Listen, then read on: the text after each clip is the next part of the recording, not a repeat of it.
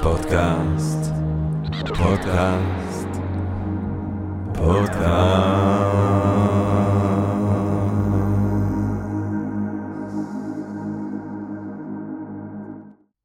טוב, גבירותיי ורבותיי, ברוכות וברוכים הבאים לפודקאסט של Think and Ring Different, פודקאסט למי שאוהב לחשוב ולשתות. אני ג'רמי פוגל, ואנחנו רוצים להתחיל עם רגע של הודיה לעצם היש, לעצם הקוסמוס שמאפשר לנו למרות הכל ובהינתן כל אלה להיפגש כאן, למען הרחבת הדעת, העמקת הידע, גירוי ואולי סיפוק של הסקרנות, ואולי רעיון נשגב, מעורר השראה, ככה פתאום, כולן ביחד, ובעברית.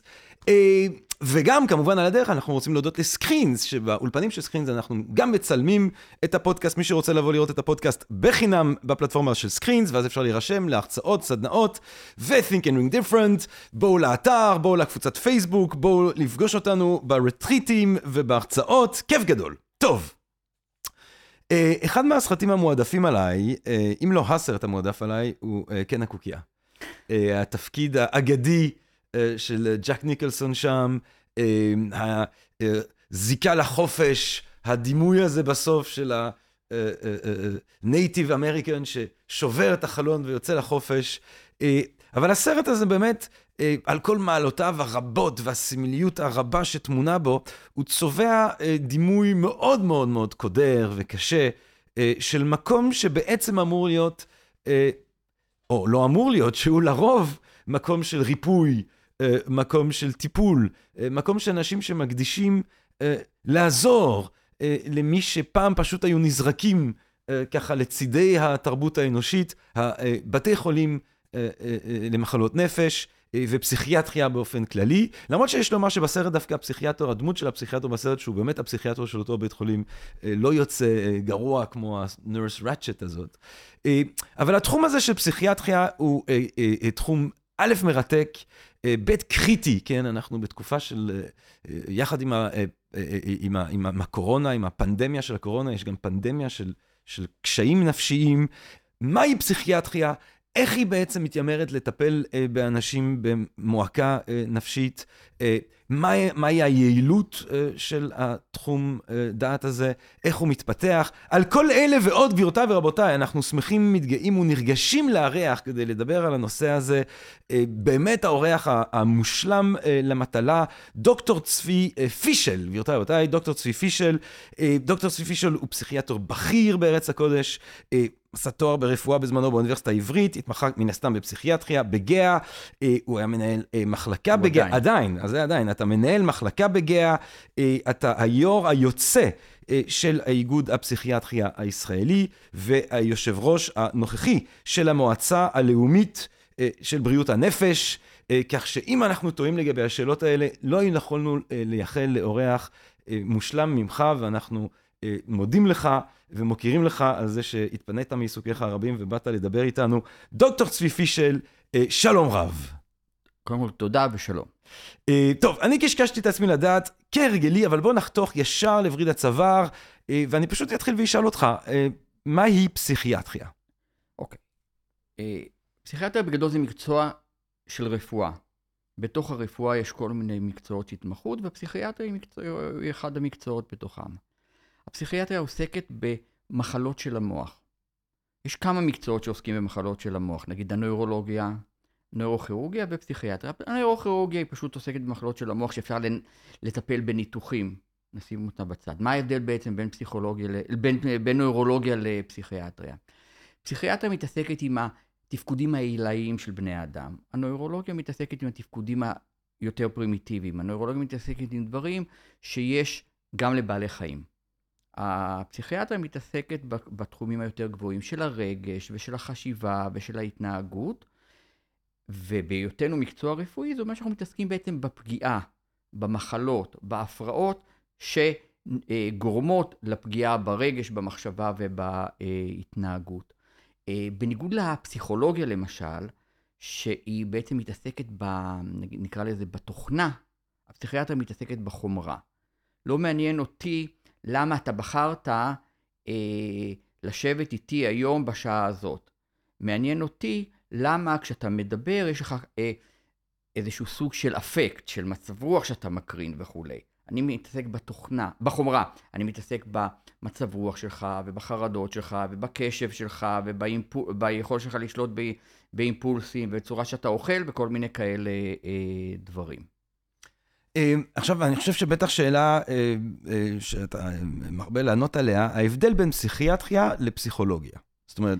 פסיכולוגיה איננה מקצוע רפואי. פסיכולוגיה בעצם חוקרת את הדברים, את העולם הפנימי שלנו, את מה שעובר בתוך הקופסה, חוקרת ומנסה לטפל בדברים שיש בתוך הקופסה, בלי בעצם להתייחס להארדוור, בלי להתייחס לחיווטים שיש שם, אלא היא מניחה שיש השפעות סביבתיות במהלך החיים שלנו, ומניחה גם שאת ההשפעות הסביבתיות האלה אפשר לטפל בהן בצורה של שיח, בצורה של מה שאנחנו קוראים פסיכותרפיה. טיפול בדיבור. טיפול בדיבור.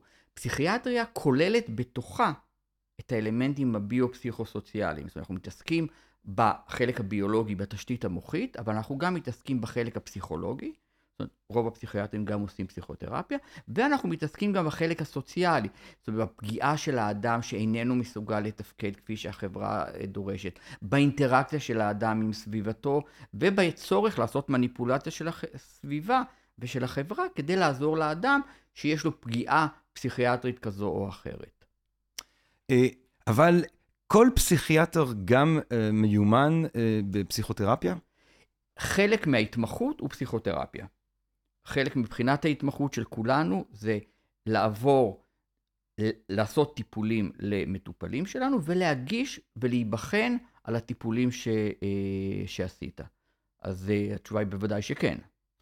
אה, אז אני בעצם, אם אני בן אדם שסובל ממועקה נפשית כלשהי, או אפילו בדברים קיצוניים יותר, במצב פסיכוטי, מתי אני מחליט שאני ניגש לפסיכולוג ומתי אני מחליט שאני ניגש לפסיכיאטר? יש הבדל בין מתי אתה מחליט לבין מתי אתה צריך להחליט. כן. אה, ככלל, אתה יכול לגשת למי שאתה רוצה. כל איש מקצוע בתחום שלנו, שזה פסיכולוג, פסיכיאטר, עובד סוציאלי וכולי, אמור לדעת לאבחן בפגישה הראשונה כבר ולהגיד, רגע, יש כאן עניין שהוא למשל דיכאון, יש כאן עניין שהוא מניה, יש כאן עניין שהוא הפרעת קשב וכולי, בזה אני אפנה אותך לפסיכיאטר. בדברים האחרים אנחנו נדבר, נעשה את התהליך הטיפולי כאן ולכן, ובאמת יש הרבה מאוד אנשים שמטופלים במקביל. יש את הטיפול הפסיכיאטרי ויש את הטיפול הפסיכותרפויטי, יש אנשים שמטופלים אצל פסיכיאטרים גם ככה וגם ככה. גם על ידי תרופות וגם על ידי אה, שיחות. אה, אני חושב שבאמת אה, תפיסה רווחת היא שפסיכולוגים אה, לא רשאים בעצם לתת תרופות. זה לא תפיסה, זה, זה אמת. פסיכולוג איננו רופא. פסיכולוג למד פסיכולוגיה, הוא מאוד מתמקד בתחום הצר הזה, וזה התפקיד שלו. אה, פסיכיאטר זה מקצוע שכולל יותר דברים. עכשיו, אה, אז העניין התפיסתי זה שברגע שאתה מגיע לפסיכיאטר, יהיו גם תרופות. לא בהכרח. לא בהכרח. לא בהכרח. יש לי מטופלים בקליניקה שבאים לשיחות בלבד, ולא מקבלים תרופות. אני יודע להסתכל, או אני נמשך להסתכל, על הרובד שאני יכול לעזור באמצעות תרופות. אבל השאלה היא מה הבן אדם רוצה. אתה בא, בא לאינטק, אתה בא לפגישות היכרות. פגישות, בסוף פגישות היכרות אני אומר לך, תשמע, יש לך דברים כאלה וכאלה שאני רואה, מצוקות כאלה וכאלה שאני רואה ואני יכול להציע לך עזרה. חלק מהעזרה שאני יכול להציע לך היא טיפול בשיחות. חלק מהעזרה שאני רוצה להציע לך היא טיפול בתרופות. אה, אני יכול להגיד לך, תשמע, אתה חייב טיפול בתרופות. חבל שלא תיקח. אני יכול להגיד לך, אתה יכול טיפול בתרופות, אני יכול להגיד לך, אני לא רואה כאן מקום לטיפול בתרופות.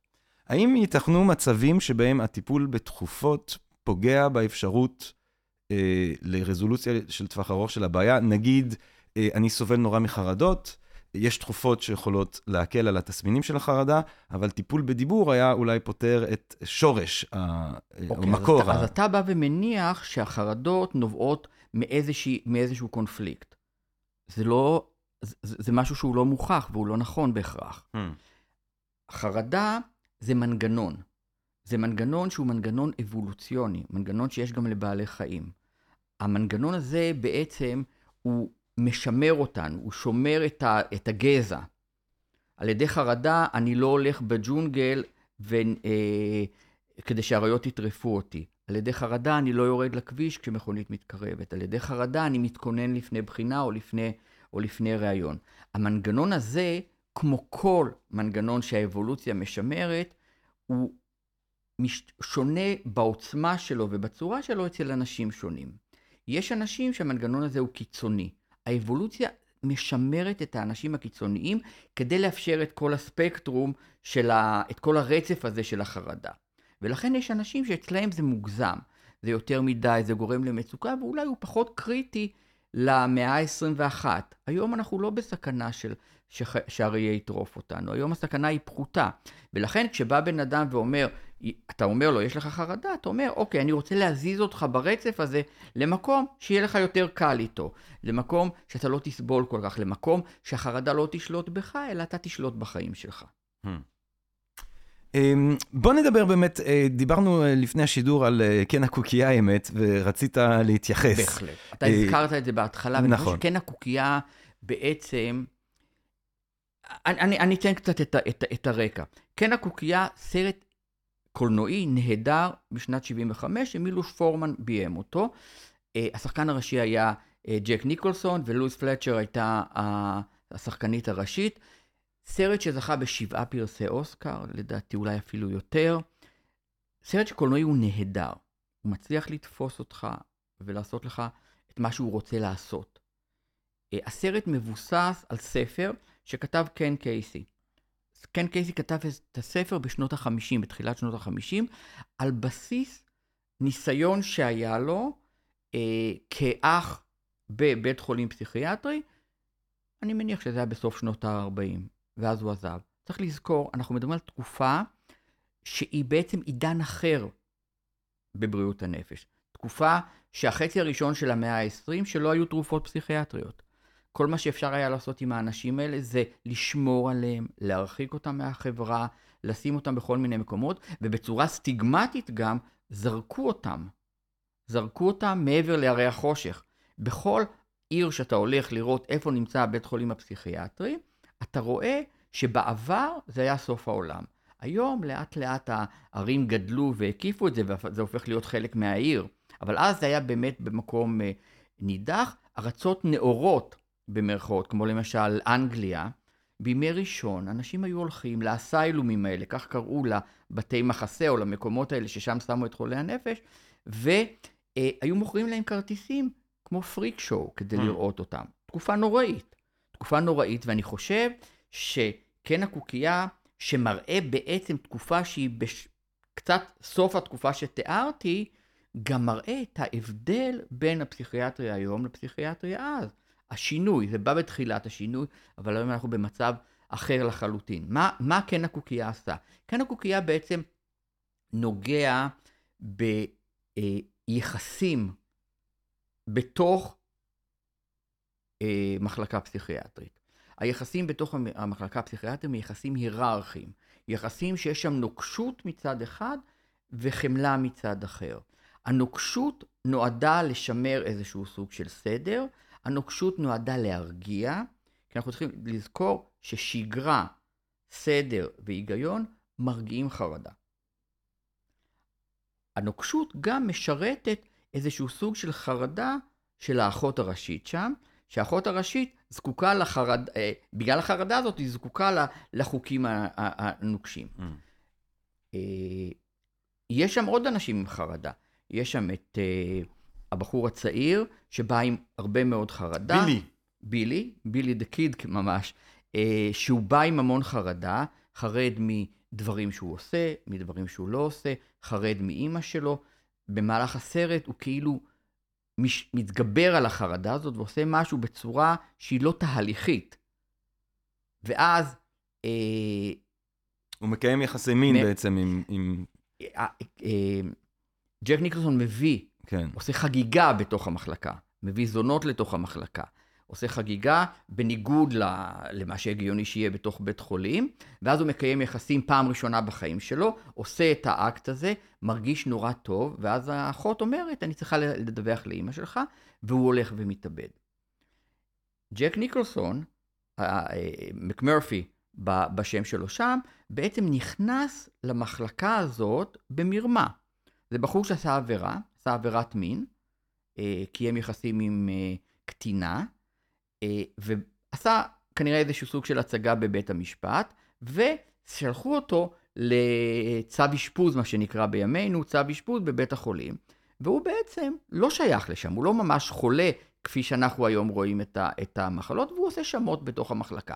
הדמות הכובשת שלו והמקסימה שלו, אנחנו יודעים שפסיכופטים יכולים להיות מקסימים והכול, אבל הדמות הכובשת והמקסימה בעצם, עם המון כוח, עושה שינוי מאוד גדול.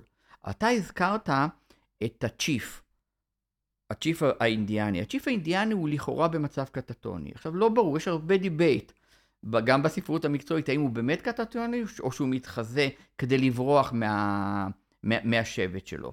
אבל בסופו של דבר, הצ'יף הורג את מקמרפי, שבגלל אלימות וניסה לרצוח את האחות, עשו לו אז, משהו שהיום לא מקובל, ניתוח מוח כדי להרגיע את האלימות שלו. לובוטומיה, כאילו. לובקטומי, כן.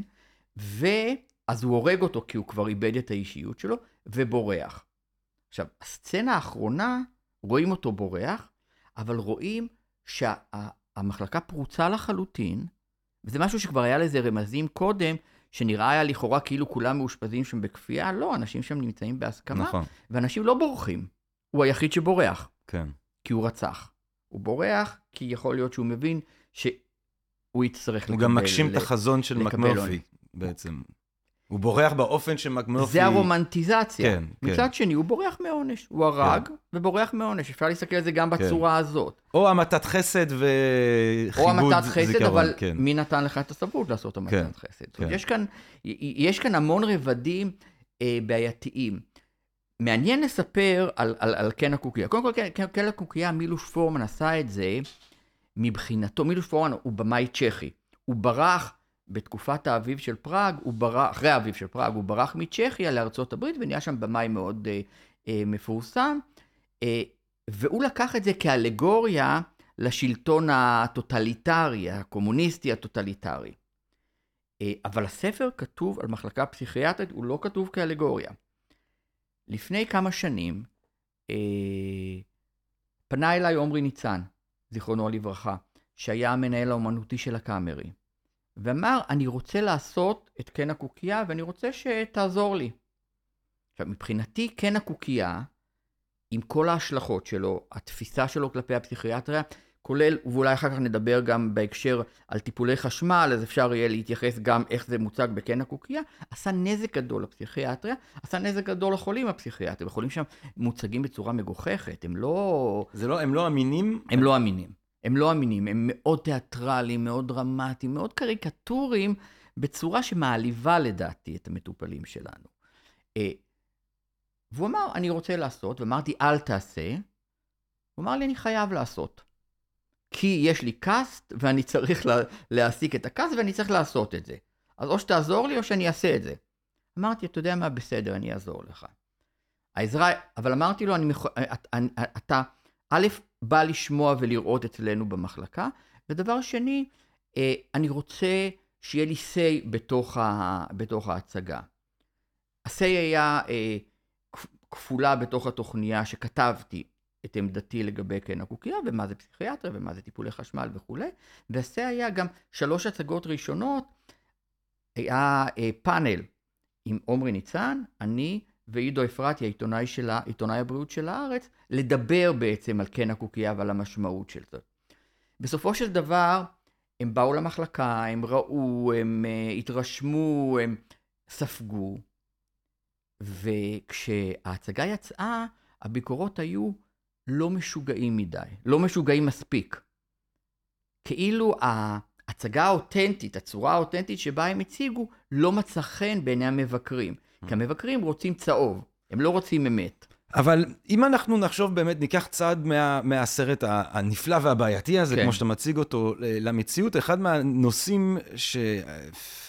שנויים במחלוקת, נאמר אפילו אה, מעוררים כעס ציבורי, זה העניין הזה שגם מוצג בסרט, אמנם חלק מהאנשים הם שם מרצון, אבל יש גם אשפוז אה, בכפייה. נכון. אה, תתאר לנו מה בעצם הנוהל של אשפוז בכפייה ב- אוקיי. במציאות. העולם המערבי כולו בעצם מבין שלפעמים מחלה פסיכיאטרית של אדם, אנחנו מדברים על המחלות הפסיכוטיות, גורמת לאדם לחשוב דברים לא נכונים, ולכן להתנהג כאילו הוא בעולם אחר, ובעקבות זה הוא עושה מעשים שהם מסוכנים. מסוכנים לעצמו או מסוכנים לאחרים. אני אתן לך דוג- דוגמה, אחד הפציינטים לשעבר שהיו אצלנו, בחור נורמטיבי לחלוטין, היה מאושפז פעם אחת במצב פסיכוטי, קיבל טיפול, השתחרר, היה בסדר, אחרי שנה התחילו להוריד לו את התרופות האנטי-פסיכוטיות לפי הספר. ואז הוא שוב פיתח מצב פסיכוטי, שבמצב הפסיכוטי שהוא פיתח, הוא היה בטוח שמדינת ישראל היא כרגע תחת שלטון הניאו-נאצים, ושהתפקיד שלו זה להציל, להציל את המדינה. אה, הוא התחיל לשמוע קולות. אה, הוא חי בהוויה הזאת, התחיל לשמוע קולות, והקולות אמרו לו, אה, האיש עם המכונית הכחולה אנס את הבת שלך. הייתה לו בת בגיל העשרה, הוא אמר, אנס את הבת שלך. הוא הלך והרג את הבן אדם עם המכונית הכחולה, הוא אפילו לא ידע את השם שלו. הוא הרג את הבן אדם כי הוא אנס את הזה. עכשיו, אתה אומר, הבן אדם לא עבריין, אין לו דפוס של עבריינות, אה, אבל בעולם שבו הוא חי, הוא עשה מעשה שאולי 70% מהאנשים היו עושים. תפיסה ניאו-נאצית, בחור ניאו-נאצי שאונס את הבת שלך, עכשיו אנחנו יודעים מה, מה הנאציזם מהווה עבורנו הישראלים, והוא הלך ועשה את זה. זאת אומרת, בעצם אה, הוא הרג מבחינתו ניאו-נאצי שאנס את הבת בדיוק. שלו, ואת אומר, הרבה מאוד אנשים היו כן. נורמטיביים, היו פועלים בצורה דומה נגיד. נכון, נכון. עכשיו, זה היה העולם שלו, זה לא דמיון. ככה הוא חי בעולם הזה. עכשיו, זה כמובן מקרה, מקרה קיצוני מאוד. רוב החולים הפסיכוטיים לא מגיעים לשם, רוב החולים הפסיכוטיים אינם אלימים בכלל, רוב החולים הפסיכוט...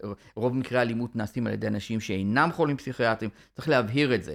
זאת אומרת, האסוציאציה שאוהבים לעשות בין אלימות לבין, לבין חולים פסיכיאטריים היא לחלוטין לא נכונה. אבל במקרה הזה. עכשיו, יש מקרים כאלה. תחשוב אם את כל העבריינים היינו יכולים לרפא, או להביא להחלמה. לא, אנחנו לא יכולים. אבל יש מקטע מסוים של אנשים עם מסוכנות, שהתפקיד שלנו הוא לטפל בהם, ומכיוון שהם מסרבים והם מסוכנים, החוק מטיל עלינו את האחריות ואת החובה לטפל בהם ולהחזיר אותם לקהילה במצב שהוא מצב אחר. אבל אז, כמו שאמרת, אה, מי שמך בנוגע לצ'יף, אה, שממית המתת חסד כן. את הדמות של ג'ק ניקולסון, מה- מה, מהו הרגע שבו אתה תופס אדם, אה, ובעצם כולא אותו עוד לפני שהוא אה, ביצע פשע, על בסיס המצב הפסיכוטי אה, שלו? אה, א', אני לא תופס אדם, ב', אני לא כולא אותו. מה שקורה, אה, וצריך להבהיר, יש כאן תהליך לא פשוט. לא כל אחד יכול להתאשפז, לא, לא כל אחד אפשר לאשפז. זה הרבה יותר מסובך. תמיד אני אומר לסטודנטים, ה- ה- המחשבה כאילו אתה עובר ברחוב ומישהו תופס אותך, אני 30 שנה במחלקה סגורה. אין כזה, אין כאלה מקרים. Mm. אין כאלה מקרים. יכול להיות מקרה אפור שתגיד האם המסוכנות היא מיידית או לא מיידית. יש סעיפים ברורים בחוק. כדי לאשפז בן אדם בכפייה, קודם כל הוא צריך לעמוד בקריטריונים. הקריטריון שהוא צריך לעמוד, א', שהוא חולה. זאת אומרת שהוא פסיכוטי. ב', שיש מסוכנות שנובעת מהפסיכוזה שלו. לא סתם מסוכנות, אלא נובעת מהפסיכוזה שלו. לא שהוא הולך וגונב כי הוא רוצה משהו שהוא לא יכול להשיג, אלא שיש מסוכנות שנובעת מהפסיכוזה שלו, שהמסוכנות הזאת היא לעצמו או למישהו אחר, והיא מסוכנות מיידית וחמורה. זאת אומרת, זה לא אה, מישהו שהולך אה, ברחוב ופורץ לרכב, או אה, צועק אה, בלילה. זה לא המקרים האלה, זה מקרה שהוא חמור. עכשיו, כדי... עכשיו, אל, זה, אלה הקריטריונים, עכשיו יש תהליך. מישהו צריך לפנות לפסיכיאטר המחוזי ולהגיד לו, צריך להביא את הבן אדם הזה לבדיקה.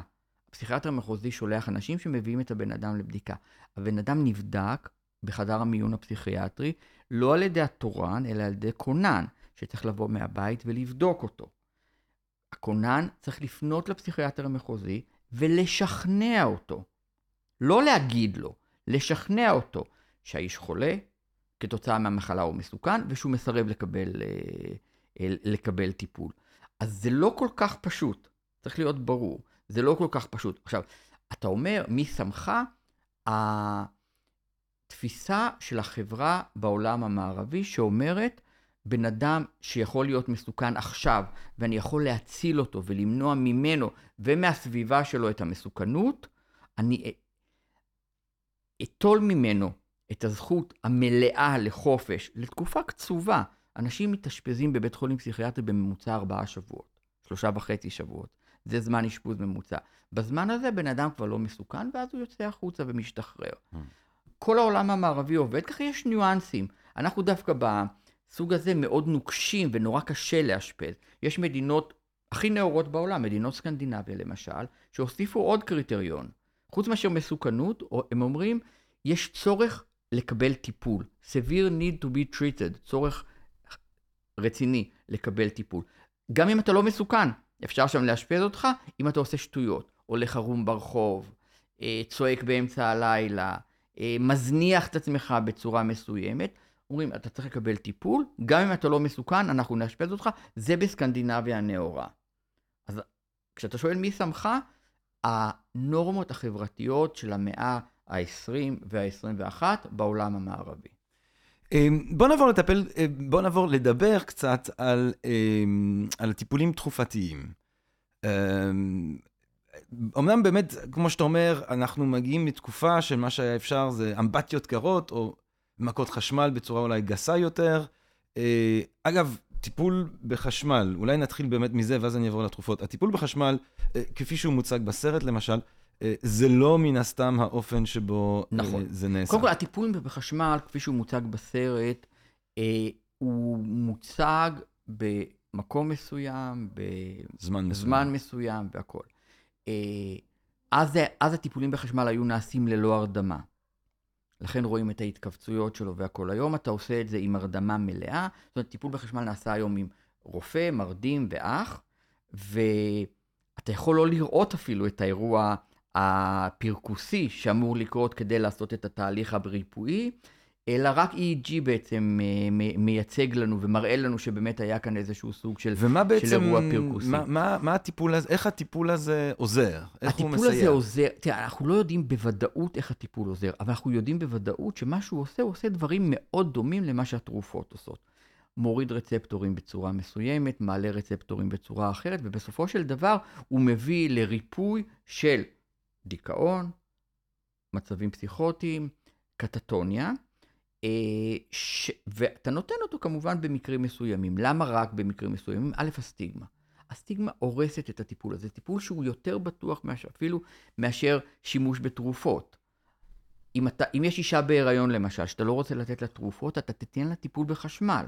זה יותר טוב, זה יותר בטוח. אנשים קשישים, יותר בטוח לתת טיפול בחשמל מאשר לתת טיפול בתרופות. קונטר אינדיקציות, התוויות נגד בודדות. רק אם יש למישהו גידול במוח עם עלייה של לחץ תוך גולגולתי. כל השאר אין, אין, אין, אין לזה קונטרה אינדיקציות. כך שיש אנשים שזה טיפול מציל חיים בשבילהם, יש אנשים שזה טיפול מציל איכות חיים אה, בשבילהם. אבל בגלל הסטיגמה של קן הקוקייה, כנסת ישראל חוקקה חוק מיוחד. אני יכול היום לקחת אותך, להציע לך השתלת מוח, אם היה אפשר, השתלת לב, כל מה שאני צריך שאתה, שאתה תחתום על הסכמה לניתוח. ושהרופא שמחתים אותך יחתום לידך. כדי לקבל טיפול בחשמל, הרופא המטפל צריך לחתום, מנהל המחלקה צריך לחתום, מנהל בית החולים צריך לחתום, החולה עצמו צריך לחתום, ולרוב אנחנו מחתימים גם קרוב משפחה. זאת אומרת, זה כאילו פרוצדורה שהיא כל כך לא מסוכנת, כל כך לא בעייתית, עדיין הפרוצדורה היא כל כך בעייתית, סתם. נתפסת, התפיסה של הפרוצדורה. סתם. אה, בוא נדבר על תרופות. אנחנו בעידן אה, מרתק, אני חושב, בפיתוח אה, של תרופות יותר ויותר מדויקות. יש גם שימוש הולך וגובר בחומרים פסיכדליים, היה לנו גם על זה פרק, כחלק מטיפול פסיכולוגי, פסיכיאטרי. Mm-hmm. תמפה לנו קצת איפה אנחנו נמצאים. אוקיי. Okay. אמצע המאה ה-20. עד אמצע המאה ה-20 בעצם הפסיכיאטריה הייתה פסיכותרפיה. פרויד, שהיה אבי הפסיכיאטריה המודרנית, אה, המציא את הפסיכואנליזה, בעקבותיה התפתחה מה שנקרא פסיכותרפיה. פרויד קרא לזה פסיכואנליזה כי הוא לא דיבר על האפקט הריפואי כמו האפקט המחקרי, לחקור את הנפש. והוא כל הזמן אמר, יום יבוא וכל הדברים שאנחנו עושים יתבטלו כי יבואו תרופות. מדע ביניים, הוא אמר, כן. אני עושה מדע ביניים. אה, לקראת החצי השני של המאה הקודמת, של המאה ה-20, בעצם התחילו למצוא תרופות. ליתיום הייתה התרופה הראשונה שהומצאה, ש, שנמצאה, אחרי זה מצאו תרופות אנטי-פסיכוטיות, אחרי זה תרופות אנטי-דיכאוניות, ובעצם הפסיכיאטריה התפתחה גם ברמה הטיפולית קודם, אחר כך גם ברמה האבחונית, והיכולת לראות ולהראות את הדברים ברמה של הדמיה וברמה של אה, אה, אה, פתולוגיה של המוח אה, וכולי.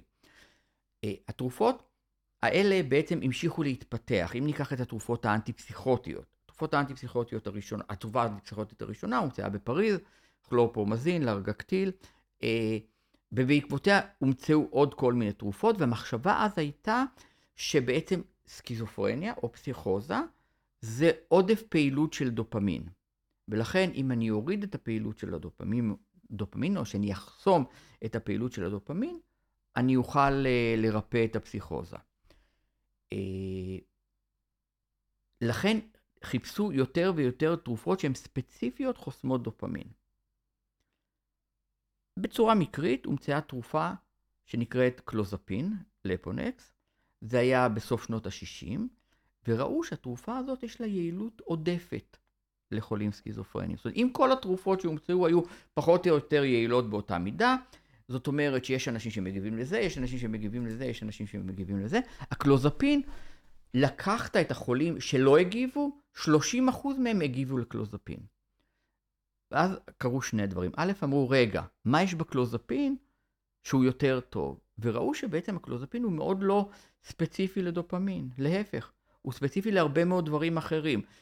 לרצפטורים אחרים של דופמין, אם אז חשבו שהרצפטור D2 הוא הרלוונטי, פתאום הקלוזפין הוא יותר ספציפי ל-D1 ו-D4, הוא רצפטור שספציפי לנורדרנלין ולסרוטונין, לכל מיני אה, תת-רצפטורים של סרוטונין אה, וכולי. אבל, במקביל קר, קרתה, קרתה בעיה. בעולם המערבי שמו לב שיש תופעת לוואי מאוד חמורה והיא פטאלית, שיש דיכוי מח עצם.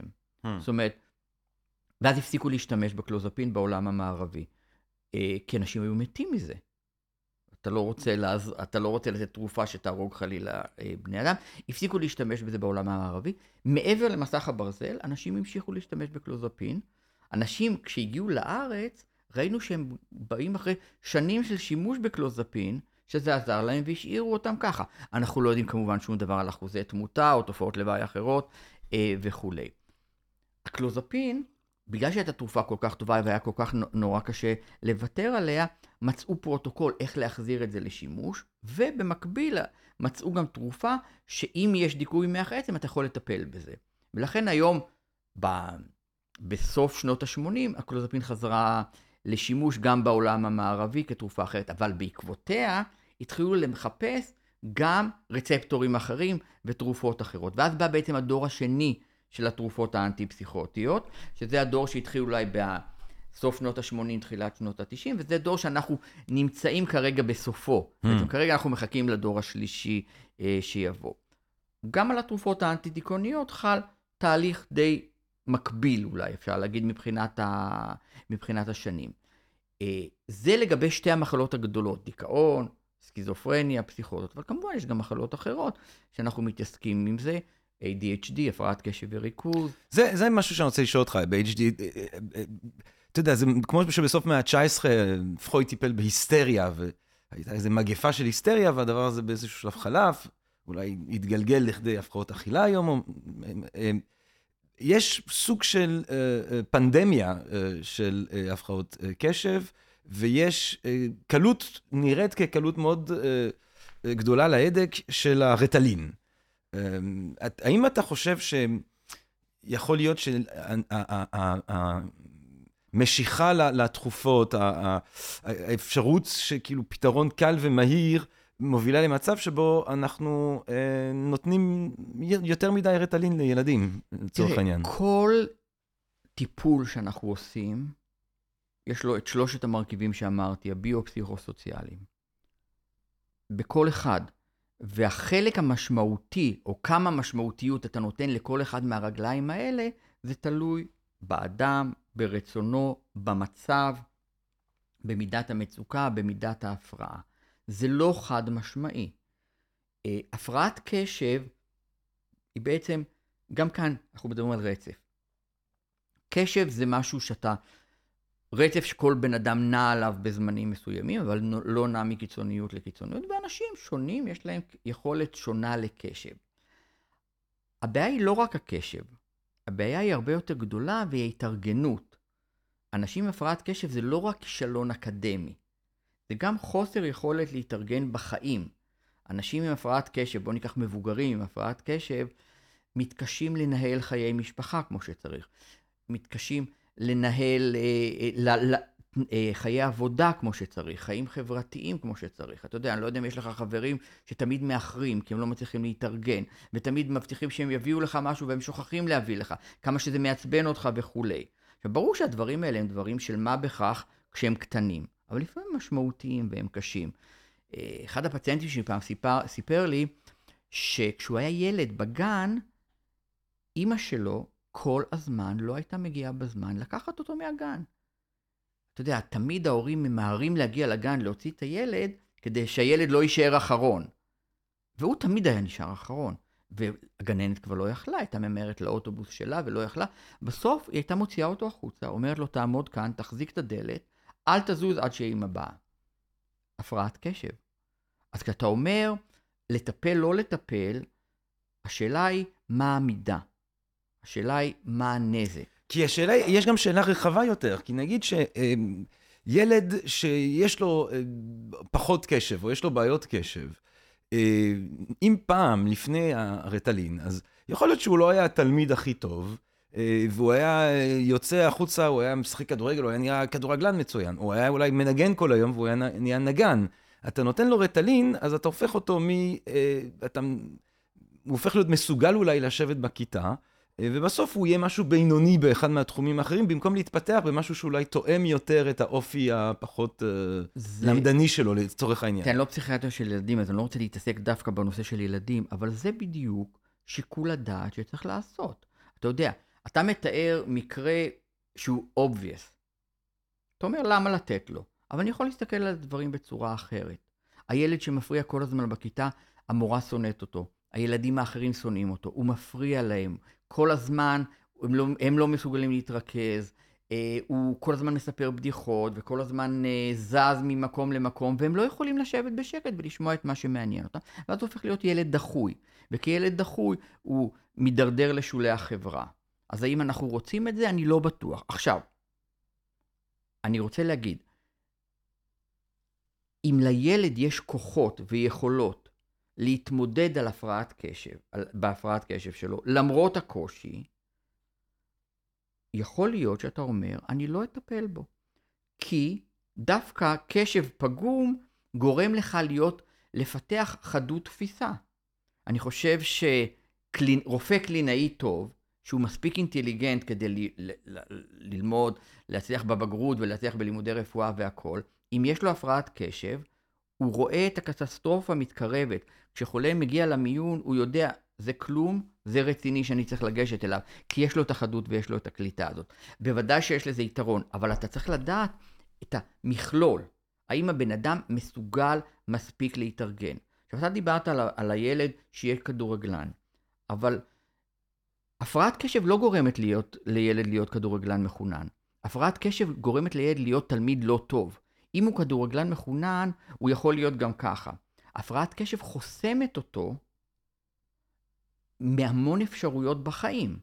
מה זאת אומרת, האם אתה רוצה שהילד שלך לא יוכל להיות רופא, מהנדס, אה, איש הייטק או דברים כאלה, רק בגלל שלא נתת לו אה, ריטלין, או שאתה רוצה לתת לו בגיל 18, 19, 20 את כל חופש הבחירה. לא רק להיות אה, כדורגלן או רועה צאן. רועי צאן לא צריכים קשב, להפך, הפרעת קשב זה טוב כי הם רואים את כל, את כל הצאן, אבל האם זה מה שאתה רוצה? אנחנו חיים באיזשהו עולם עם צרכים, עם דרישות, עם פנטזיות, ספציפיות, והאם אתה רוצה שהילד שלך יהיה אבל חריג. זה, זה, אני חושב שזו גם שאלה שעולה כאן במצב הנוכחי שלנו. זאת אומרת, אנחנו חיים אה, בעולם שהדרישות שלו הם כאלה, שכדי לתפקד בו יותר ויותר ויותר ויותר אנשים נזקקים לנוגדי דיכאון, לתרופות נגד הפרעת קשב, לתרופות אז מה? שינה. אז מה? מעניין. מעניין. מעניין, דוקטור פישל. כאילו, אפשר אולי עם תפיסה רומנטית, רוסו כזאת, חזרה לטבע, ויש טבע לדברים, והייתה אולי אומרת, אולי במקום אה, לנסות בכוח לעצב אותנו לפי הדרישות של העולם הזה, אה, בוא נעצב את העולם הזה כדי שהוא ייטיב איתנו כפי שאנחנו. זה לא קשור לילד המסכן שסובל. לא, אני מדבר איתך בצורה הרבה יותר רחבה. אז בדיוק, אל, תיכנס, אל, אתה, כי אתה יוצא מתוך נקודה של האם הפרעת קשב צריכה לקבל טיפול או לא. אני מסכים איתך, לגבי הכלל, לגבי החברה, אני חושב שהחברה שלנו היא יותר מדי הישגית, אני חושב שהחברה שלנו אולי רצה מהר מדי, אני חושב שהיא דורסת בריצה הזאת כל מיני אנשים. בדיוק אתמול במקרה השתתפתי בוועידת uh, ynet ל... לגיל השלישי, ודיברנו על הגילנות, איך כולם ממהרים שאנשים יפרשו לפנסיה, כי אנחנו רוצים לתפוס את המקום שלהם. יש בזה משהו מאוד לא טוב. עכשיו, אנחנו כחברה מערבית לא השכלנו לתת לפנסיונרים תפקיד חדש, חכמי השבט, דברים שאולי בחברות הלא מערביות, בחברות המזרחיות, בחברות ה... באפריקה או, ב... או בכל מיני מקומות אחרים, כן יש לזקנים תפקיד יותר חשוב. כאן לא. הם, הם, הם הופכים להיות עול ומיותרים. בעצם פתאום כל החשיבות שלהם יורדת באחת, ממש בצורה כזאת. אז אני מסכים שיכול להיות שכחברה אנחנו צריכים לשנות. אני חושב שכחברה אנחנו צריכים ללכת יותר לאט, אני חושב שאנחנו צריכים פודקאסט כזה של uh, שעה, הוא בוודאי... אתה אופטימי, אתה נורא מעניין, אני, יש מצב שאני שומר אותך יותר משעה. אוקיי, אז, אז עוד יותר טוב. כן. הוא הרבה יותר טוב מאשר כשאני שואל ורוצים לראיין אותי על משהו, ושואל כמה זמן, אז אומרים לי, אה, שתי דקות וזה המון זמן. כן. ואז אנחנו לא, אנחנו בונים בדיוק למסרים השטחיים, הדרמטיים, הצהובים, הזולים, ולא מעמיקים את החשיבה או את, ה, את הידע. אז אני, לזה אני בהחלט מסכים איתך. אבל אני אומר שהפנטזיות שלנו על חזרה לטבע, או על קצת יותר לאט, אולי לא חזרה לטבע, אבל קצת יותר לאט, לא צריכות בין הגלגלים לדרוס את הילד המסכן שהוא חריג ושהוא שונה. אמ, אוקיי, אבל בכל זאת, בוא נ... אה, נוגדי דיכאון. אה, האם אתה לא חושב שיש רישום יתר? ש... אה, האם אין פה שאלות אחרות שאולי אנחנו צריכים לשאול לפני שאנחנו מיד ניגשים להעניק לאנשים את ה... תראה, אני חושב שלגבי דיכאון ותרופות נוגדות דיכאון ונוגדות חרדה, יכול להיות שיש אנשים שיכולים להסתדר בלי זה, אם זה מה שהם רוצים. אני חושב שמצד שני, יש אנשים שלא יכלו להסתדר בלי זה, ואולי הם ביצעו מעשים אובדניים בגלל שהם לא קיבלו טיפול. אומרת, יש לזה שני צדדים לאירוע הזה. צד אחד אומר, האם למהר ולתת תרופה? צד שני אומר, האם הציבור לא צריך לדעת לפנות ולקבל הערכה מקצועית, כולל הערכת סיכון וכולי, כדי לנסות ולצמצם את אירועי האובדנות. יש מפה מאוד יפה של ארה"ב שמראה את שכיחות האובדנות במקביל לשכיחות של שימוש בתרופות אנטי-דיכאוניות. ככל שיש יותר אנטי-דיכאוניות, יש פחות אובדנות. Hmm. זה מפה יפהפייה. עכשיו, בוא, אני, אני, אני אכנס קצת יותר לעומק, אולי, אולי עם דוגמאות לגבי מה שאתה אמרת.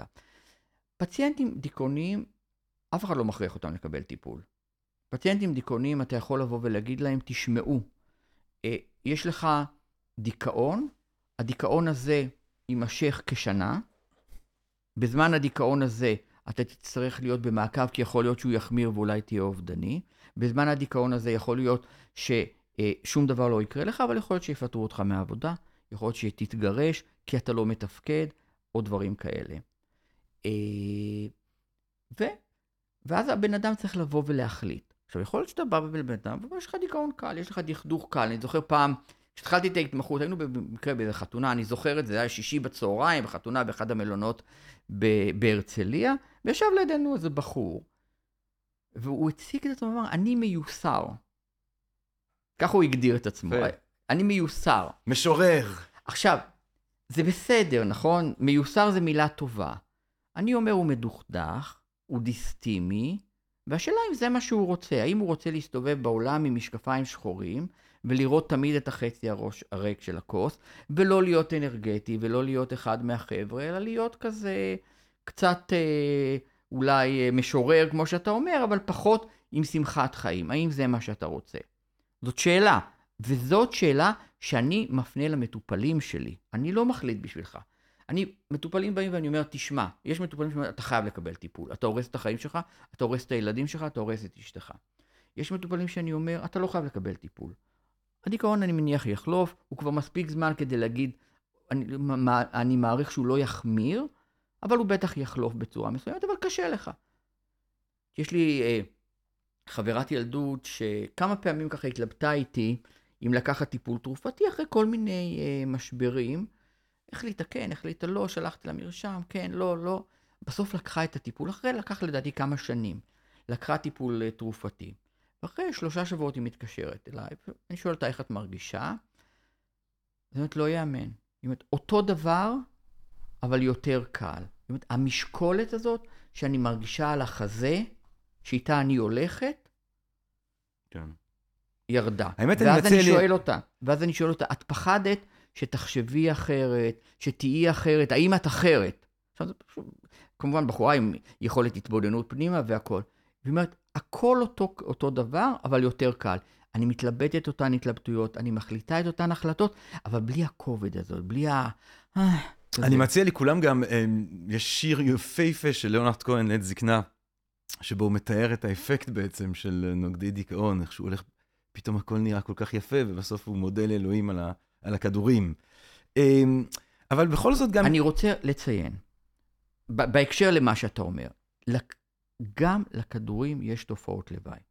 כל טיפול או כל תרופה שאנחנו נותנים, גם כל טיפול שהוא לא תרופתי שאנחנו נותנים, יש לו יתרונות ויש לו חסרונות.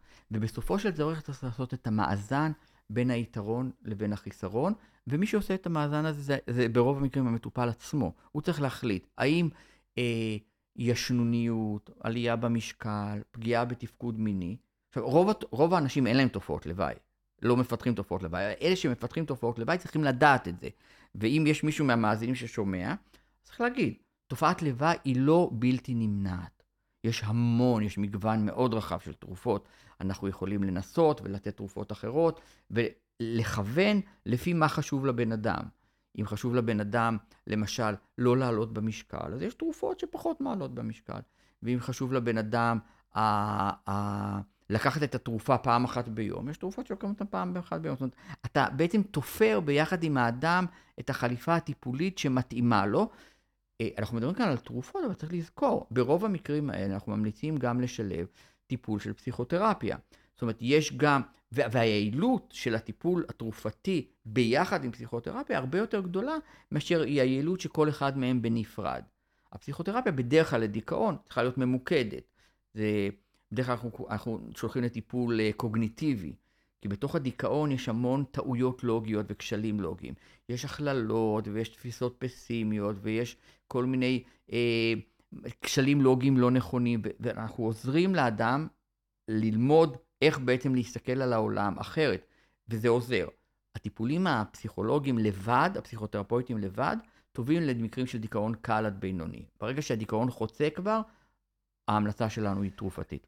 אבל עוד איזה בעיה זה שברגע שאני אה, מתרגל ללכת לישון רק כשאני לוקח תרופות, אה, או ברגע שאני בעצם מתנה את מצב הרוח שלי בתרופות, מאוד קשה, או אני שואל, אני צריך לשאול, האם, האם לא הופך להיות מאוד קשה להירדם בלי תרופות? האם לא הופך להיות לא- מאוד קשה לנהל חיים אה, סבירים מבחינת מצב רוח שלי בלי אותן תרופות אתה, שהתחלתי לקחת? אתה מתפרץ כאן לדלת פתוחה אה, עם המתמחים שעברו אצלי בחיים, הם יגחכו.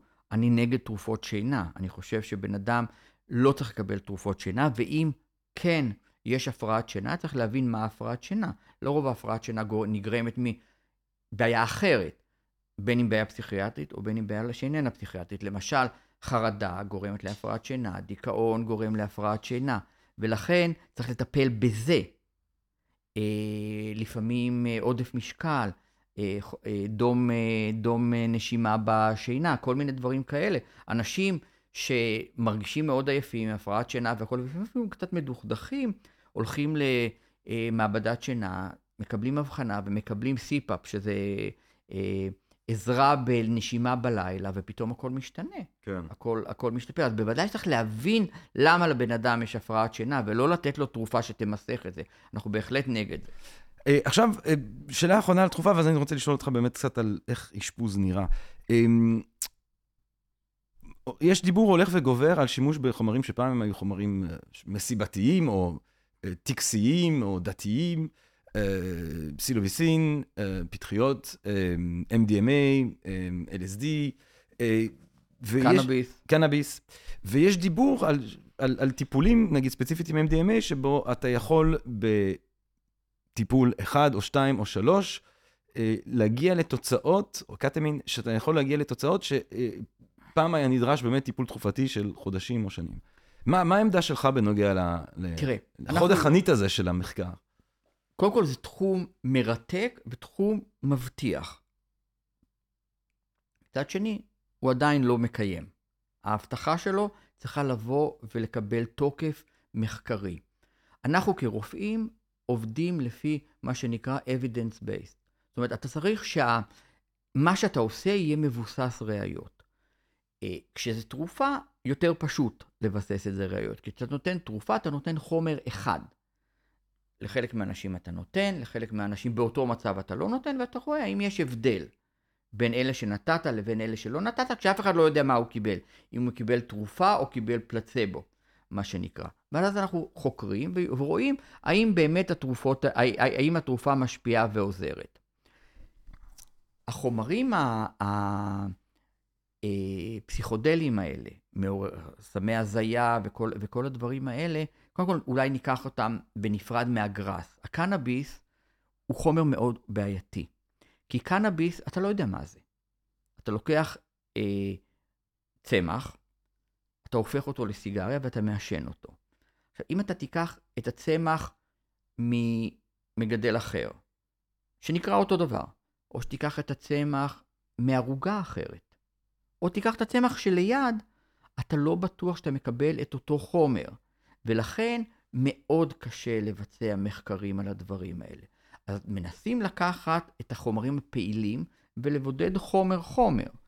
כי אני, אני לא יודע מתוך עשרות החומרים הפעילים שיש בתוך הקנאביס, מה משפיע, מה עושה לך טוב, מה עושה לך רע. ואנחנו יודעים שיש אנשים שמאוד סובלים לרעה מהקנאביס, יש אנשים שנהנים מזה. המון פעמים קורה שבן אדם בא אליי לקליניקה ואומר לי, אה, התרופות הפסיקו להשפיע עליי. עכשיו, אני אומר, אין דבר כזה, תרופות לא מפסיקות להשפיע. תרופות הפסיכיאטריות, שהן לא אה, תרופות אה, הרגעה ושינה, שאנחנו לא נותנים אותן, כפי שאמרתי קודם, אה, לא מפסיקות להשפיע, אין מנגנון כזה. ואז אני מתחיל לשאול, אתה משתמש בסמים, נכון? אתה לוקח קנאביס? הוא אומר, כן. שינית את הכמות? לא. ג'וינט כל ערב. סבבה. אה, שינית את החומר? לא. אני לוקח אה, סטיבה. אה, שינית את המשווק? אה, כן. סגרו את תיקון עולם, הלכתי לחברה אחרת ונתנו לי משווק אחר. הנה. וזאת התשובה לזה. לכן זה נורא בעייתי. עכשיו, לגבי החומרים הפסיכדליים האחרים, אה, ברור שהחומרים האלה משפיעים על המוח. יש להם אפקט. יש להם אפקט חברתי, אפקט תרבותי, אפקט שאנשים משתמשים בו. כדי שנוכל להשתמש בו לצורך טיפול, שאנחנו מדברים לא על קהל רגיל עם מוח בסדר, אלא קהל שיש לו בעיות פסיכיאטריות וצריך להיזהר. שבן אדם לא יהיה פסיכוטי מהדברים האלה או זה, צריך לעשות את המחקרים ולדעת איך להשתמש, מתי להשתמש, באיזה אינדיקציות ואלץ, ו, ו, ו, ומתי להיזהר ולא לתת. והדברים האלה צריכים לעשות מחקר עליהם. ואנחנו נמצאים באמת בתקופה שבה יש יותר ויותר ניסיונות, התנסויות ומחקרים לדבר, לדברים האלה. וצריך לזכור שעד הרמה שהם יגיעו לתרופה, יעברו שנים שנוכל להוכיח ולהיות שקטים שכשאני אומר לך, אתה, אני ארשום לך במרשם, תיקח תרופה א', ב' וג', אה, או חומר א', ב' וג', אני אדע שזה עושה לך טוב. טוב, אבל קנאביס כבר היום אנחנו בעצם uh, רושמים אותה. עכשיו, קנאביס, צריך לזכור, אה, אחד האבות ברפואת, הפסיכיאטר של ההתמכרויות, דוקטור ארתור לרנר אמר, הטבע המציא את הקנאביס בריכוז מסוים, בחומר מסוים. האדם לקח והגביר את הריכוז שלו פי אלף, וזה הפך להיות אקדח, זה הפך להיות חומר נפץ. ממשהו שהוא טוב, יעיל וחברתי, הפכנו את זה לחומר נפץ. אני רואה את הנפגעים האלה אצלי במחלקה, אני רואה אותם בקליניקה, אני רואה את הנפגעים מהחומר שהוא כבר לא מאוזן, הוא כבר בכמויות יותר, בריכוזים יותר גדולים, שהמוח לא בנוי לסבול את זה. Hmm. בוא נדבר באמת על המחלקה אה, בגאה. אה, מה, מה קורה באשפוז, אה, למה האשפוז יותר אה, יעיל לצורך העניין? זאת אומרת, למה אנשים מגיעים למצב שעדיף להם להתאשפז מאשר להיות בבית, בסביבה הטבעית שלהם, ונגיד לקחת תרופות בשילוב של טיפול okay. אוקיי. בדיבור אצלם? מה קורה באשפוז ש... ש, ש אז כמו שיעיל? שאמרתי קודם, לכל טיפול יש יתרונות וחסרונות. גם לאשפוז יש יתרונות ויש גם חסרונות לאשפוז. ואנחנו בהחלט לא ממהרים לאשפז. להפך, את רוב האנשים יותר קשה לשחרר הביתה מאשר לאשפז. זה, את, רק שלשום עשיתי ביקור במחלקה, מטופלת שלנו, מטופלת כבר כמה שבועות במצב הרבה יותר טוב, ואני אומר, אוקיי, בואי נהפוך אותך לחולת יום. תלכי הביתה, תחזרי לכמה ימים, זה, זה שלב מעבר לקראת שחרור. תלכי הביתה, תחזרי, אה, תשני בבית, תחזרי. היא אמרה, לא, עוד לא, עוד קצת, אני רוצה עוד קצת. כאילו, אתה אומר, בן אדם במחלקה סגורה, הוא לא יקפוץ על ההזדמנות? לא. אתה אומר לבן אדם, אני רוצה להעביר אותך למחלקה פתוחה? לא, טוב לי פה, אני מכיר אתכם, אני לא, אני לא רוצה לעבור. כך שהפנטזיה, שה, כאילו כולם רוצים להימלט משם, היא לחלוטין לא נכונה. יש כאלה שרוצים להימלט. בדרך כלל בתחילת האשפוז האנשים לא רוצים להיות, בסוף האשפוז כבר יותר קל להם ויש איזשהו סוג של שיתוף פעולה שהוא הרבה יותר uh, טוב. מה היתרונות? היתרונות הם שאתה נמצא בפיקוח רפואי 24 שעות ביממה על ידי צוות רב מקצועי. יש סיעוד שכל הזמן רואה אותך, יש מטפלים מכל, מכל מיני מקצועות שמטפלים בכל מה שצריך, בחלק הביולוגי ובחלק הפסיכולוגי ובחלק הסוציאלי. אין לך את זה בבית, לא יכול שיהיה לך את זה בבית. אם המצב שלך הוא כזה שזקוק להשגחה כזאת, אז בוודאי שצריך שתהיה באשפוז. אם המצב שלך הוא לא כזה, השאלה האם אתה יכול ומסוגל לקבל את הטיפול שלך בבית. האם תיקח את התרופות שלך בבית? כי אנשים לא כל כך לוקחים תרופות. אני אשאל אותך, אתה לא צריך לענות, אני אשאל גם אנשים אחרים, אולי ששומעים אותנו, איזה הנחיה רפואית שאמרו לך, מילאת אותה כמו שצריך. היום קל לתת דוגמאות, מסכות של קורונה, פלוסינג של רופא שיניים, גלולות, קונדום לפי הצורך, אנטיביוטיקה אחרי שעבר לך כבר הכאב גרון, אבל אמרו לך, קח עשרה ימים, אנשים לא אוהבים לקחת את התרופות. אז אם אתה לא מסוגל לקחת את התרופות, או לא תיקח את התרופות, יכול להיות שכדאי שתהיה באשפוז, שייתנו לך את זה. לפעמים קשה בבית. אנשים במצב נפשי לא טוב, קשה לסביבה שלהם. אנשים בדיכאון, המשפחה, המשפחה נואשת ולא יודעת מה לעשות. כמובן, אנשים אובדניים שצריכים את ההשגחה. אנשים שבמצב מאני, שהם לא ישנים ועושים שמות ועושים רעש, ועושים בושות לעצמם, ואחרי זה נורא קשה להם להתאושש, כי הם אומרים מה עשיתי ואיזה שטויות עשיתי. אז יש כל מיני מצבים שצריך לאשפז. אנשים שניסית בבית ולא הצלחת. וברגע שאתה מאשפז אותם, מה, מה תוכנית הפעולה? What's the game plan? מה האסטרטגיה? אז כמו שאמרתי, קודם כל זה השגחה, זה מניעה של נזק. זה הסתכלות יותר uh, גדולה. זה טיפולים יותר אינטנסיביים. הבן אדם מתאשפז במחלקה, הוא בעצם חי במחלקה במשך מספר ימים עד מספר שבועות בדרך כלל, שזה, שזה הממוצע. מוצמד לכל בן אדם מטפל, המטפל בעצם אחראי על כל הטיפול אה, שלך, כל הטיפול הרחב. עכשיו, צריך לזכור, אנחנו מדברים בעיקר, רוב האשפוזים במחלקה סגורה זה אשפוזים למצבים לאנשים עם סכיזופרניה, לאנשים עם בייפולה, לאנשים עם דיכאון קשה, לאנשים עם הפרעות אישיות קשות, שימוש קשה בסמים וכולי.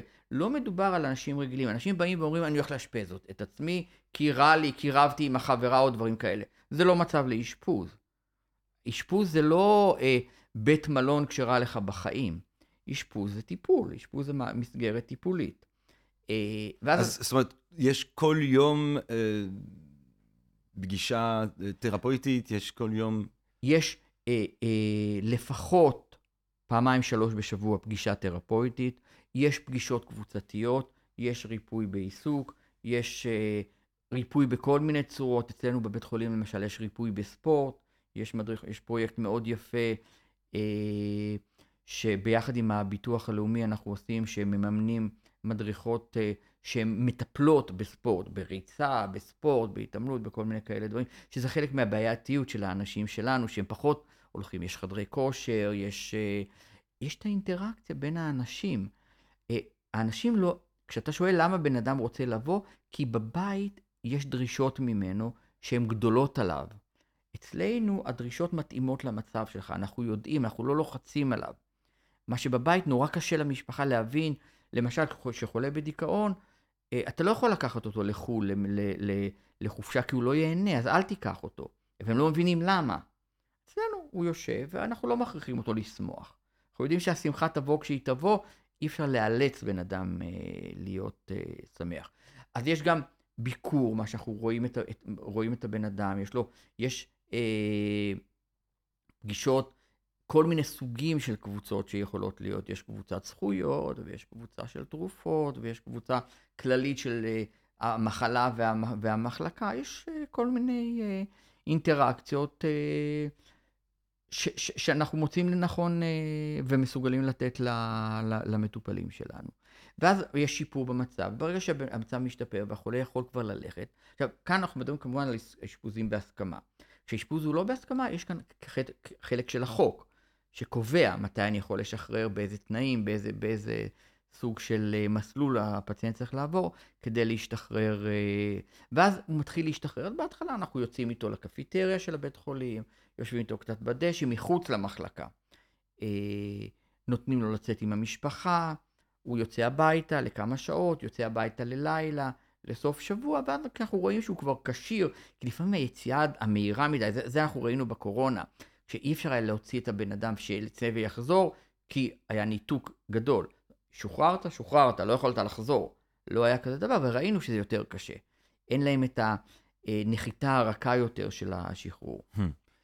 אה, איך אתה היית, אתה יודע, אני לא יודע אם אתה יכול לענות באחוזים, אבל כמה מהאנשים שנכנסים אה, חוזרים להיות בריאים, אה, פעילים בקהילה שלהם, וכמה אנשים אתה רק יכול למזער נזקים והם לא יחזרו בעצם? כן, צריך להבדיל כאן.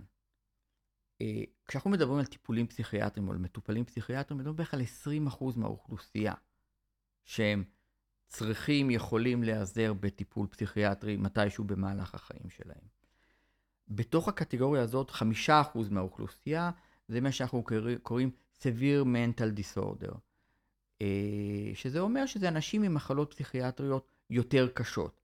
כאן אני מכליל את הסכיזופרניה, בייפולר, דיכאון קשה, הפרעות אכילה קשות, הפרעות אישיות קשות וכולי.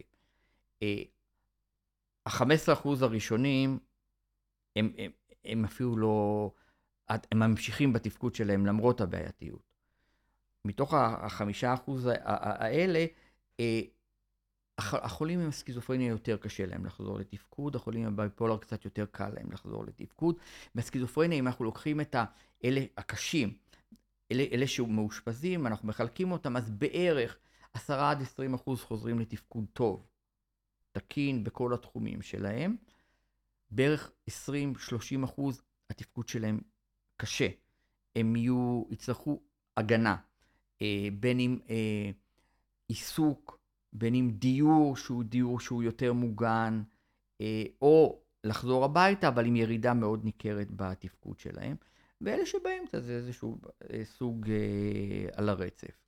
מעניין אותי, אתה יודע, אני חושב שרוב האנשים, סקיזופרניה, אנחנו, יש דלוזיות, שומעים קולות.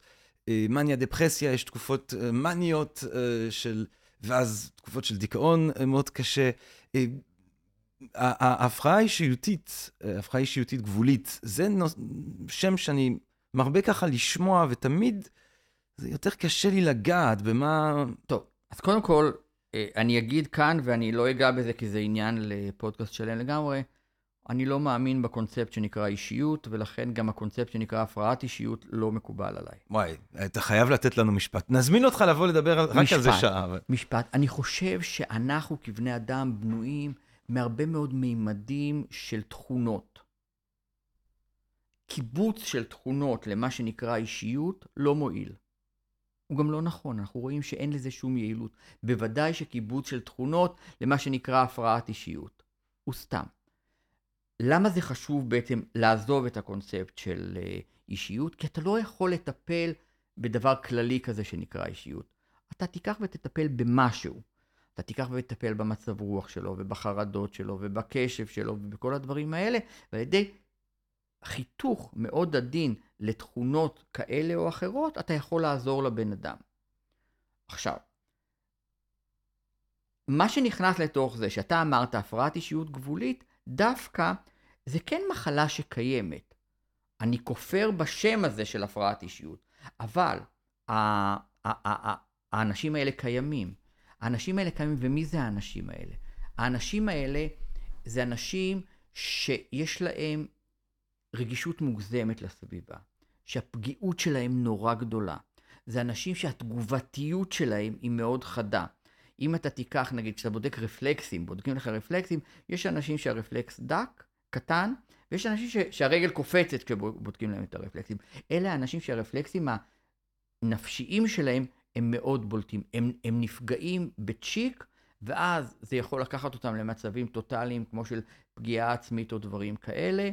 אה, הם יכולים לאהוב בצורה מאוד קיצונית, זאת אומרת, המנעד שלהם הוא הרבה יותר רחב, והאימפולסיביות שלהם היא הרבה יותר גדולה, ומזה נגזרים כל מיני תופעות שהן תופעות אחרות. אה, בשנים האחרונות אנחנו לומדים להבין שחלק ניכר, מה, זה בעיקר בנות, חלק ניכר מהבנות האלה, אנחנו יכולים לראות שכיחות יתר מאוד גדולה של פגיעה מינית מתמשכת בילדות, שיכול להיות, ואני מסייג את עצמי, כי אין הוכחה של 100%, אבל זה כנראה זה, שיכול להיות שהפגיעה המתמשכת, המינית המתמשכת בילדות, הביאה להתגבשות של הבעייתיות הזאת. אה, ההבנה הזאת קודם כל מאוד עוזרת כי אה, היא, היא, היא מקלה על הסביבה להבין את האדם ולקבל אותו. כי בסך הכל הוא קורבן. אז יותר קל לקבל קורבן מאשר מישהו שמקרבן. אבל צריך לזכור שבהתנהגויות של הבנות האלה לפעמים הן מביאות או הן מעורבות בהמון כעס שמופנה כלפיהם. אה, ההבנה הזאת גורמת גם לשינויים מאוד גדולים בסוג הטיפול, ויש התפתחות של תרופות, של, אה, לא של תרופות, דווקא אין תרופות לדבר. יש התפתחות של פסיכותרפיה מסוימת, פסיכותרפיות מסוימות שמאוד עוזרות. למשל, פסיכותרפיה מהסוג של DBT, שמאוד עוזרת. זה Dialectic Based uh, Behavioral Psychotherapy. זה סוג של טיפול שגם שואב דברים מתוך התרבויות אה, הפילוסופיות המזרחיות, מיינדפולנס וכאלה דברים. זה חלק מהדברים, אתה, שם, אתה בונה היררכיה, אתה, אתה קודם כל מטפל באובדנות, אחר כך מטפל ב, ב, ב, ב, בפגיעה בטיפול, ורק אחר כך מטפל במצוקות של, ה, ש, ש, של הבחורה, אתה נותן כלים, אתה לומד, לומד ומלמד את הבחורה איך לאתר מצבים שהם בעייתיים ויכולים להכניס לתוך המצוקה הזאת, כדי שהיא לא תיכנס למצוקה הזאת, ואם היא נכנסת, איך לצאת מהמצוקה הזאת. זאת אומרת, זו תפיסה מאוד יפה, יש גם טיפולים אחרים, אבל זאת התפיסה המובילה כרגע בטיפולים הפסיכותרפויטיים ל, אה, להפרעת אישיות אה, גבולית שהזכרת. Hmm. אה, אני טועה לגבי הקטגוריזציות האלה, אה, מניה, אה, הפרעת אישיות, סכיזופרניה, האם זה באמת כמו מחלות, אתה יודע, שזה קורונה וזה סתם שפעת וזה איידס, זאת אומרת, מחלות שהביטוי שלהם הפיזי, או האם זה כאילו, אתה יודע, כל בן אדם בסופו של דבר הוא נע על איזשהו רצף, והקטגוריזציה הזאת בעיקר עוזרת למנגנוני טיפול, אה, הכוונה ל, ל, למטפלים. תראה, למה אנחנו צריכים הבחנות? הבחנה נועדה ל, אה, בעיקר לטיפול. אם אתה לא יכול לאבחן, אתה לא יכול לטפל. הבחנה נועדה לתקשורת. אם אני מאבחן אותך כמשהו ואתה הולך למישהו אחר, והוא יודע איך הבחנתי אותך, אז יש שפה משותפת בינינו, הוא יודע מה לעשות עם, ה... עם, עם, עם ההבחנה הזאת. אה, האם אלוהים ברא אותנו כמו שה-DSM? בפירוש לא. האם אה, ה-DSM מקדם אותנו וגורם לנו לטפל יותר נכון מאשר עולם בלי ה-DSM? כן. רק נגיד, ה-DSM זה ה-DSM התנ"ך זה... של הפסיכיאטריה. זה, זה לא התנ"ך, זה ספר הבישול של הפסיכיאטריה, כן. נקרא לזה. זה ספר שלוקח סימפטומים, תסמינים שיש לבן אדם, ואומר אה, שאם יש לך סימפטומים מסוימים, לאיזה הבחנה אתה הולך. איזה הבחנה מתאימה לך. ברור שאנחנו בעולם שמתקדם לקראת שיטות אבחון אחרות, ואם הזכרתי קודם את האבחון של הפור... את התפיסה שלי על הפרעות אישיות, גם כאן האבחון צריך להיות אבחון מימדי. האם לבן אדם יש פלוקטואציות במצב הרוח? השינויים במצב רוח שלו, האם הם שינויים תגובתיים או שינויים עצמאיים? האם ההתקפי או ההתקף של דיכאון הוא התקף רגעי או התקף שנמשך מספר שבועות, והאם יש גם התקפים הפוכים? כל אחד מהדברים האלה יכול בעצם לגרום לי לכוון את האדם על ציר מסוים. זה לא שולל צירים אחרים. צריך לזכור שלפני כמה עשרות שנים, אה, התפיסה הייתה עוד יותר גורפת. היא אמרה, היא הייתה תפיסה היררכית שאמרה, אם עד ה-DSM 3, אמרו, אם יש לך סכיזופרניה, אין לך שום מחלה אחרת. כן. לא יכול להיות שיהיה לך סכיזופרניה ו-OCD למשל. היום אנחנו יודעים שזה לא נכון, היום התפיסה שלנו היא אחרת, שיש מספר הבחנות ואתה צריך להתייחס לכל אחת מההבחנות האלה בצורה נפרדת כדי לטפל יותר נכון. אני בטוח שזה יפוצל להרבה יותר, לא ירחק היום. אז זו השאלה האחרונה שלי, לא ירחק היום. אה, כשאתה מסתכל ככה על האופקים של המחקר הפסיכיאטרי העכשווי, מה, מה מרגש אותך? מה עומד להגיע אה, שאולי ישנה, יזיז, ישפר, ישדרג? תראה, לפני זה. כן. אתה אמרת שאתה רוצה הרבה זמן. כן, לא, וואי, אנחנו, נכון דרור שמעניין. אנחנו נהנים כאן. אז אז קודם כל, אני רוצה להכניס את האלמנטים של החוץ-אשפוזיים. זאת אומרת, אנחנו ככה מדברים על החלק האשפוזי, על החלק התרופתי, אבל יש, דיברתי על הטיפולים הביו-פסיכוסוציאליים, יש המון מקומות, או המערכת הפסיכיאטרית בעיקר, אני מדבר על המערכת הישראלית, אבל זה לא רק המערכת הישראלית, יש המון לקונות שחסרות. במרחק בין הבית לבית החולים יכולות להיות הרבה מאוד אה, הרבה מאוד אפשרויות. אה, טיפולי יום שאין מספיק, אה, מצבי חירום, התערבויות במשבר, טיפולי בית, אשפוזי בית, כל המערכת הזאת בעצם היא מערכת שהיא מבטיחה, ואנחנו, יש כבר התחלה. אה, האגף לבריאות הנפש במשרד הבריאות, יחד עם כל הקופות וכל מפתחים את הדברים האלה. אני חושב שהרפורמה שנכנסה ב-2015 דוחפת לכיוון הזה, ויש יותר ויותר, אולי יש שיגידו לאט מדי, יותר ויותר אופציות טיפוליות שהן אופציות ביניים, שאתה יכול לטפל ולתת אה, כיוונים אחרים שהם יותר ספציפיים למה שהאדם אה, צריך. אז זה החלק הזה שרציתי להגיד. אתה שואל אותי מה, מה, מה מרגש? אני חושב שמה שמרגש, וזה תפיסתית בעיקר, זה ההתערבויות המוחיות במחלות הפסיכיאטריות. אה, דיברנו על ECT, ECT זה בעצם האבא של ההתערבויות המוחיות. חשמל. חשמל, כן, טיפול בנזעי חשמל. יש uh, אה, TMS, טיפולים מגנטיים, שזה משהו שמנסה לייצר מצבים דומים או גירויים ספציפיים דומים למה שה-ECT עושה, חלקם יותר ממוקדים ויותר עמוקים, שזה ה-Deep TMS, שאתה יכול באמצעות צליל מסוים, מגנטי, לעשות גירוי באזורים מסוימים שאנחנו יכולים להגיד שהם יעזרו לטיפול במצבים כמו דיכאון, כמו OCD, זה המצבים הנחקרים. יש טיפולים שנקראים VNS, Vagal Nerve Stimulation, זה על ידי גירוי של עצב הווגוס שמוביל לתוך המוח, גירוי חיצוני, כירורגי, אבל מחוץ למוח, יש איזשהו אה, טרנסדיוסר, איזשהו מטמר שאתה מכניס וגורם לגירוי, ויש נתונים שמראים שאולי זה יכול לעזור לדיכאון.